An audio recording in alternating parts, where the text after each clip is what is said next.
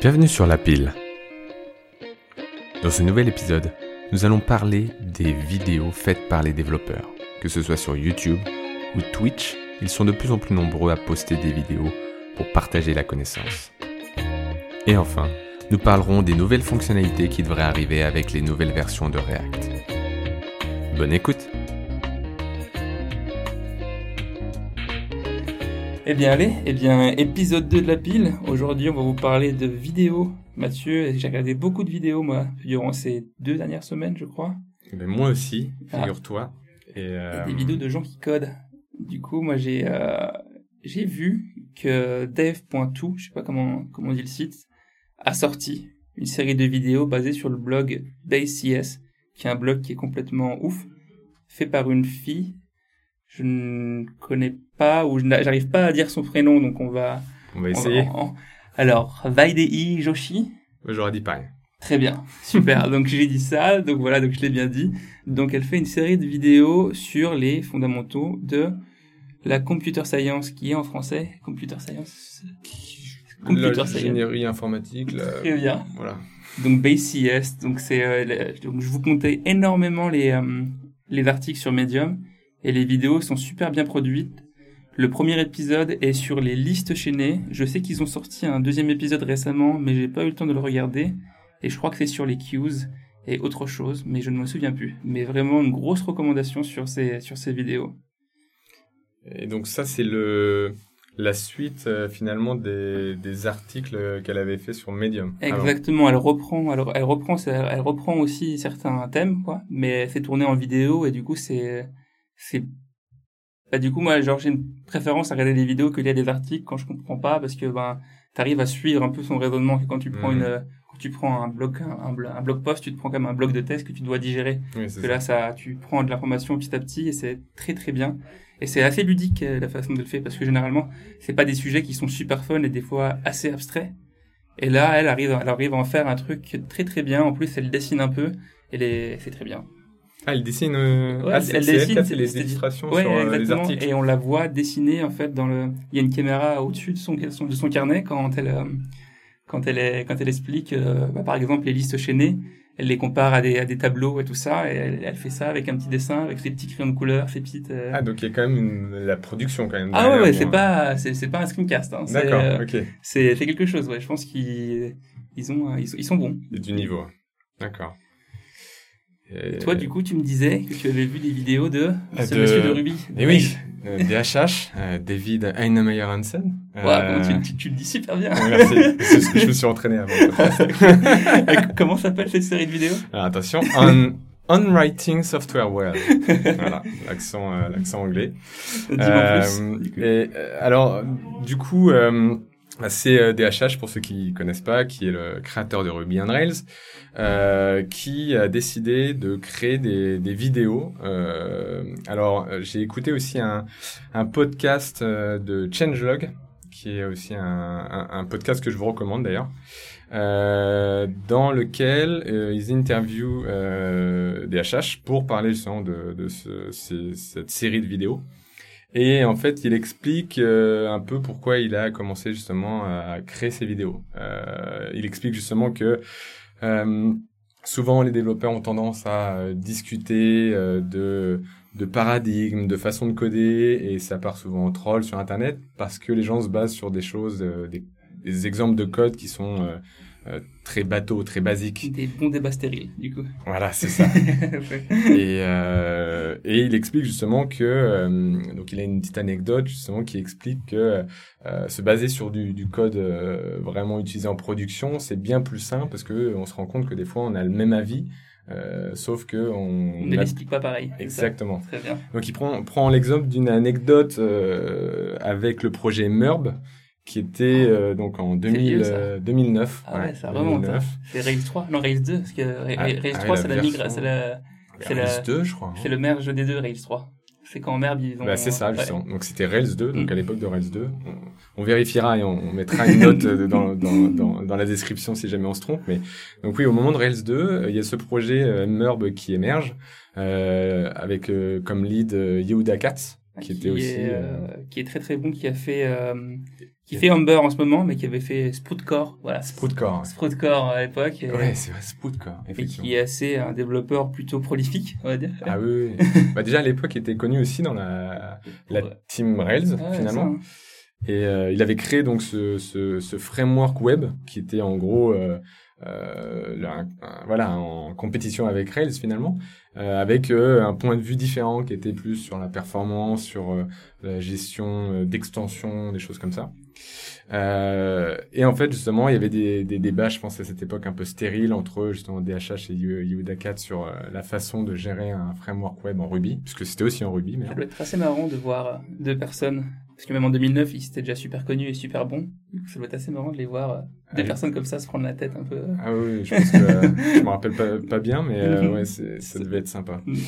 Euh, et donc du coup, il explique que euh, que Yehuda, Katz et lui se sont euh, assis ensemble et en, voilà se sont posés sur en, en parlant de, de cas concrets, de, de, de, de code qui était en production et qui se sont rendus compte que en fait finalement ils, ils- leur discussion allait dans le même sens et euh, leurs idées n'étaient pas opposées, au contraire. Et, il explique justement que c'est une des raisons qui a fait qu'ils ont décidé de, de merger les deux projets pour faire justement euh, Rails 3.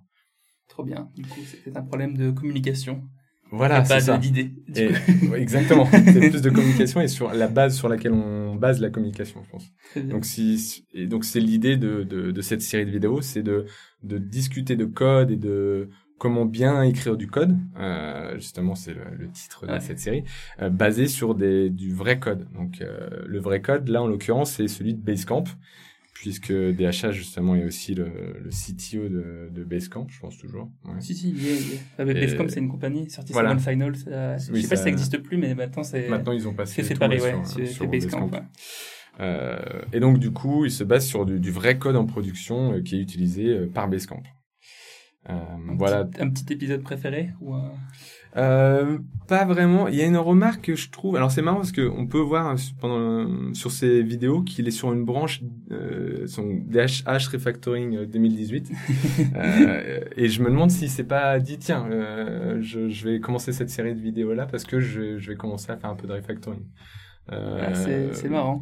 Ouais. il, il le dit d'ailleurs dans, dans, dans, dans un épisode que justement il a l'habitude de passer un peu de temps justement, alors je sais pas si c'est chaque année, mais régulièrement en tout cas pour essayer de, de parcourir le code, euh, pour essayer d'améliorer le code. Et c'est, aussi pour ça, je pense qu'il a commencé euh, euh, ces vidéos-là. Très bien. Moi, j'ai regardé rapidement l'épisode 6 sur l'incinération de données et j'ai beaucoup aimé leur implémentation de euh, comment ils suppriment toutes les données relatives à un compte euh, Mm. quand il doit être supprimé, comment ils sont compliant avec les lois pour les données, tout ça. Et ils appellent que ouais, ils ont un concept euh, qu'ils appellent incinération. Je vous invite à aller regarder et, et c'est ils incinèrent de la donnée et c'est assez bien fait. Enfin, pour avoir fait un peu de règles et tout ça, c'est une bonne. euh, on se retrouve souvent avec des données orphelines et tout ça, et là, euh, il avait bien bien géré le truc et j'aimais bien. Enfin, il expliquait bien en plus, donc euh, et ça me semblait bien quoi. C'était c'est euh, c'est un bon support pour euh, vos prochains problèmes. Et, et je crois avoir passé le tweet justement sur cette... Euh, Ah ouais? parce qu'ils ils gardent en fait 30 jours, je crois. C'est ça, tu- exactement. voilà. Ouais, c'est ça. Et après, ils disent qu'ils les détruisent vraiment. Ouais, c'est ça. Parce que euh, il y a un tweet qui est passé Mm. justement Eh qui ben, explique que la, exactement ça. Ouais. la plupart des compagnies disent ça, mais au finalement gardent les données Mm. ou vont pas vraiment les détruire. Eux le font vraiment, c'est ça. C'est ça, ils le font vraiment. Puis, enfin, c'est assez bien fait parce que je me rappelle dans Rails, tu peux dire, euh, tu peux mettre des, dans tes modèles, euh, tu peux mettre les dépendances, mais des fois tu te retrouves avec des suppressions de données que tu peux vraiment supprimer. Eux, ils ont vraiment une incinération. C'est tu te dis, ben, ça va être l'incinération d'un compte. Et ben, ça va aller incinérer les documents et chaque euh, chaque type de, de, de modèle, chaque modèle a son type d'incinération en fait. Comme ça, alors et c'est une classe, on va dire, qui va s'occuper d'aller faire le nettoyage quoi. D'accord. Ouais, ça va aller regarder partout, t'assurer que qu'il n'y a plus de traces de ce document ou de ce compte ou de n'importe quel modèle que tu que tu veux supprimer de ta base de données. Donc très très bien fait et très bonne idée. Et ouais. Et euh, alors aussi une autre note, moi genre c'est pas parce que su- sur euh, ont fait ils ont fait une chaîne euh, YouTube, je me rappelle plus comment elle s'appelle cette chaîne en fait parce Euh, que Rework, non? Non, c'est pas, c'est pas Rework, mais c'est quelque chose dans le même genre. Euh, Il y a Jason Fried qui fait des, qui est le founder, qui est du coup de Basecamp, Mhm. qui fait d'autres vidéos sur le design que je vous invite aussi à aller voir, qui sont très très bien, où ils font de la revue, où ils disent voilà comment on a redesigné euh, l'admin panel de, de Basecamp, ou voilà comment on fait une design review. C'est très très intéressant et c'est, c'est assez cool de voir des gens comme eux partager. Enfin, ils ont toujours été dans le partage, euh, Basecamp et 37 Signals, mais ils sont toujours un peu, je les trouve très pertinents moi dans tout ce qu'ils font quoi. Donc voilà, donc euh, allez voir leur chaîne, c'est vraiment cool. Et si vous voulez voir plus de vidéos, il y a quelque chose qui a fait le buzz aussi euh, sur euh, qui a fait le buzz. Je suis euh, je suis un peu, le buzz qui a, qui a beaucoup tourné sur Twitter. C'est ce mec qui faisait du jeu vidéo et qui s'est motivé à arrêter de travailler pour euh, faire une série de vidéos où il crée un système d'exploitation, si je dis pas de bêtises. Ouais. Donc moi, je suis un peu largué, hein, je dois vous avouer, quand je regarde ces vidéos, parce qu'il y a beaucoup de concepts que que je ne comprends pas, ou, enfin que je, que je comprends de loin, on va dire. Et là, euh, cette personne euh, est partie du principe qu'il ne comprenait pas quelque chose s'il n'était pas capable de la créer. Je crois que c'est dans les premières, dans le readme de son du repo. Et c'est assez intéressant. Bon, c'est des, vidéos assez longues et pas très digestes au final comparé aux vidéos de, de DHH, mais elles valent le coup d'être regardées parce que je pense qu'il y a vraiment moyen d'apprendre euh, beaucoup de choses.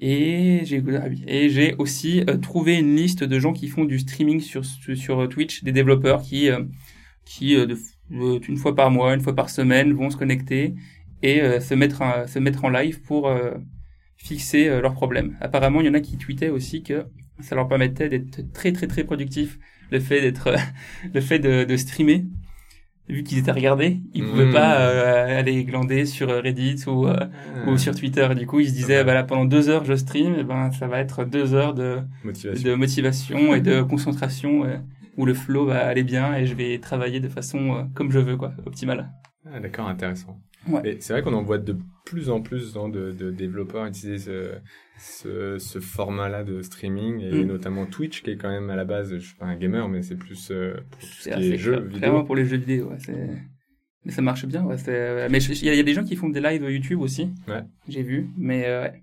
Ah, c'est assez intéressant hein. j'aime bien en fait en plus c'est cool de voir des gens qui généralement c'est gratuit en plus comme ressource Bon, après, il faut regarder les... Généralement, moi, je regarde plus les replays que le live en, lui-même, parce que regarder quelqu'un coder pendant deux heures, c'est moins intéressant que, que regarder un récap de 20 minutes, 30 minutes un peu monté. Mais ça reste quand même euh, assez cool de, de voir comment les gens réfléchissent et tout ça.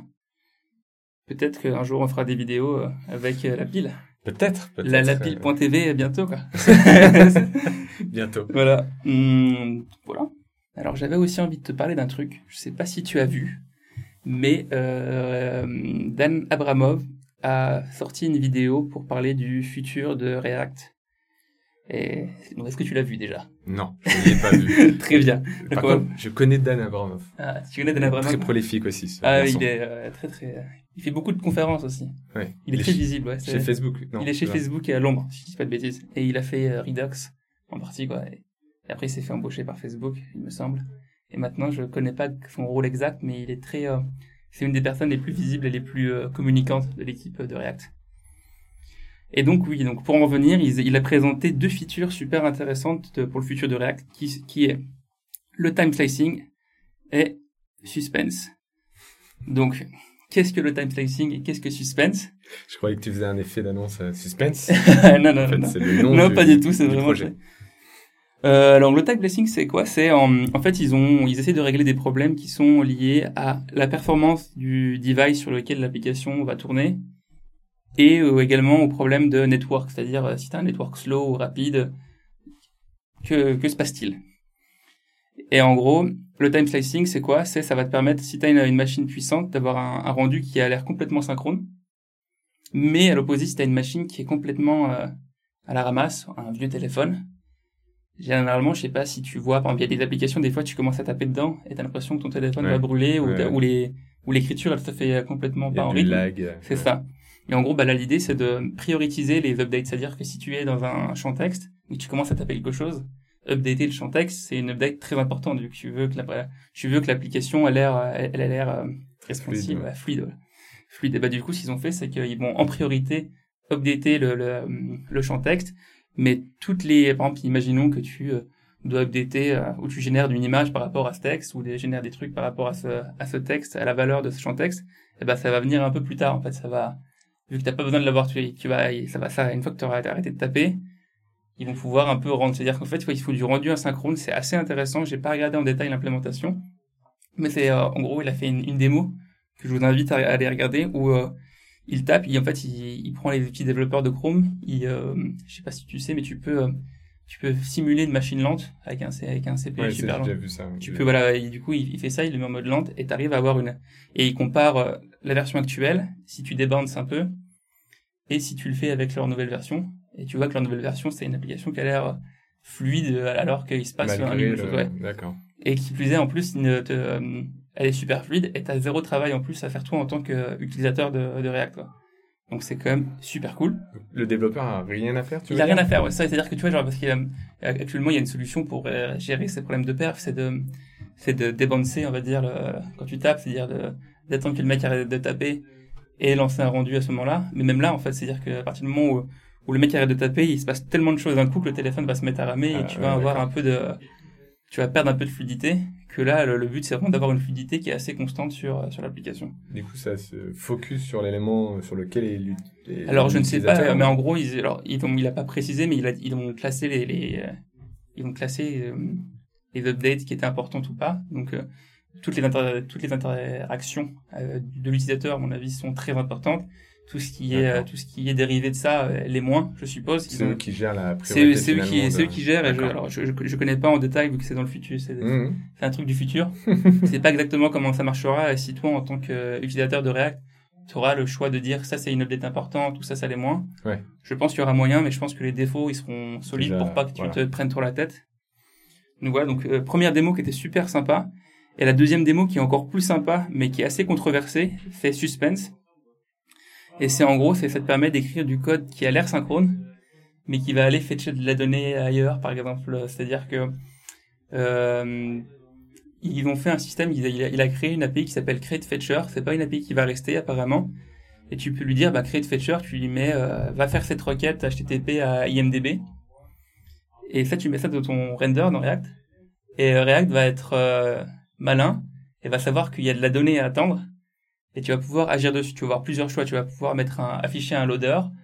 Euh, vraiment sans te prendre la tête, sans ajouter du state. Euh, par exemple, actuellement, ce qu'on fait quand tu dois ajouter du state, euh, pour savoir si actuellement pour savoir si quelque chose ou afficher un loader, tu dois ajouter du state par exemple, c'est-à-dire quand la requête part, tu mets euh, is loading true et quand elle répond, tu mets is loading false et après tu agis avec ce state pour afficher un loader, un loader ou pas.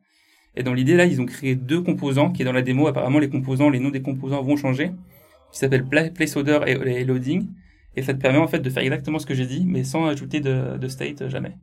Donc si t'as pas vu la vidéo, c'est vraiment cool. Enfin, il faut aller au milieu de la vidéo, les démos elles sont au milieu.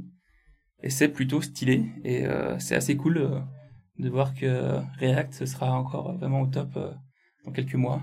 C'est bien, c'est avec ça, tu auras moins de choses à gérer en tant que développeur, puisque C'est ça, ouais, j'aurais moins de choses à gérer. Après, là, comme j'ai ouais, comme j'ai dit, la- la- l'implémentation, je crois qu'elle est super controversée. Je l'ai pas regardé en détail, mais apparemment, ils font, ils seront une promise qui cache, je sais, j'ai pas vraiment regardé en détail, mais ils, ils cachent la promise. Et après, c'est euh, avec ça qu'ils arrivent à savoir s'il y a quelque chose qui est pending Mmh. ou pas.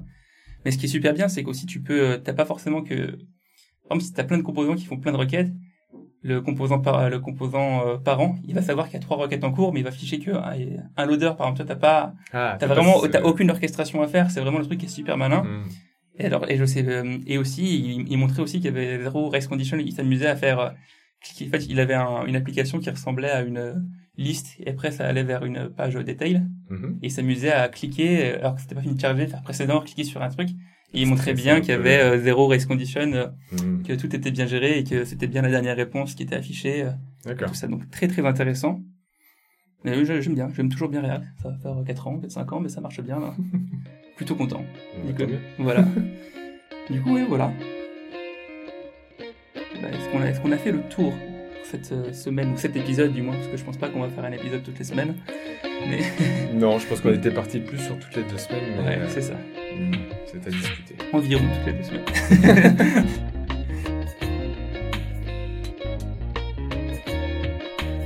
Voilà, cet épisode est maintenant terminé.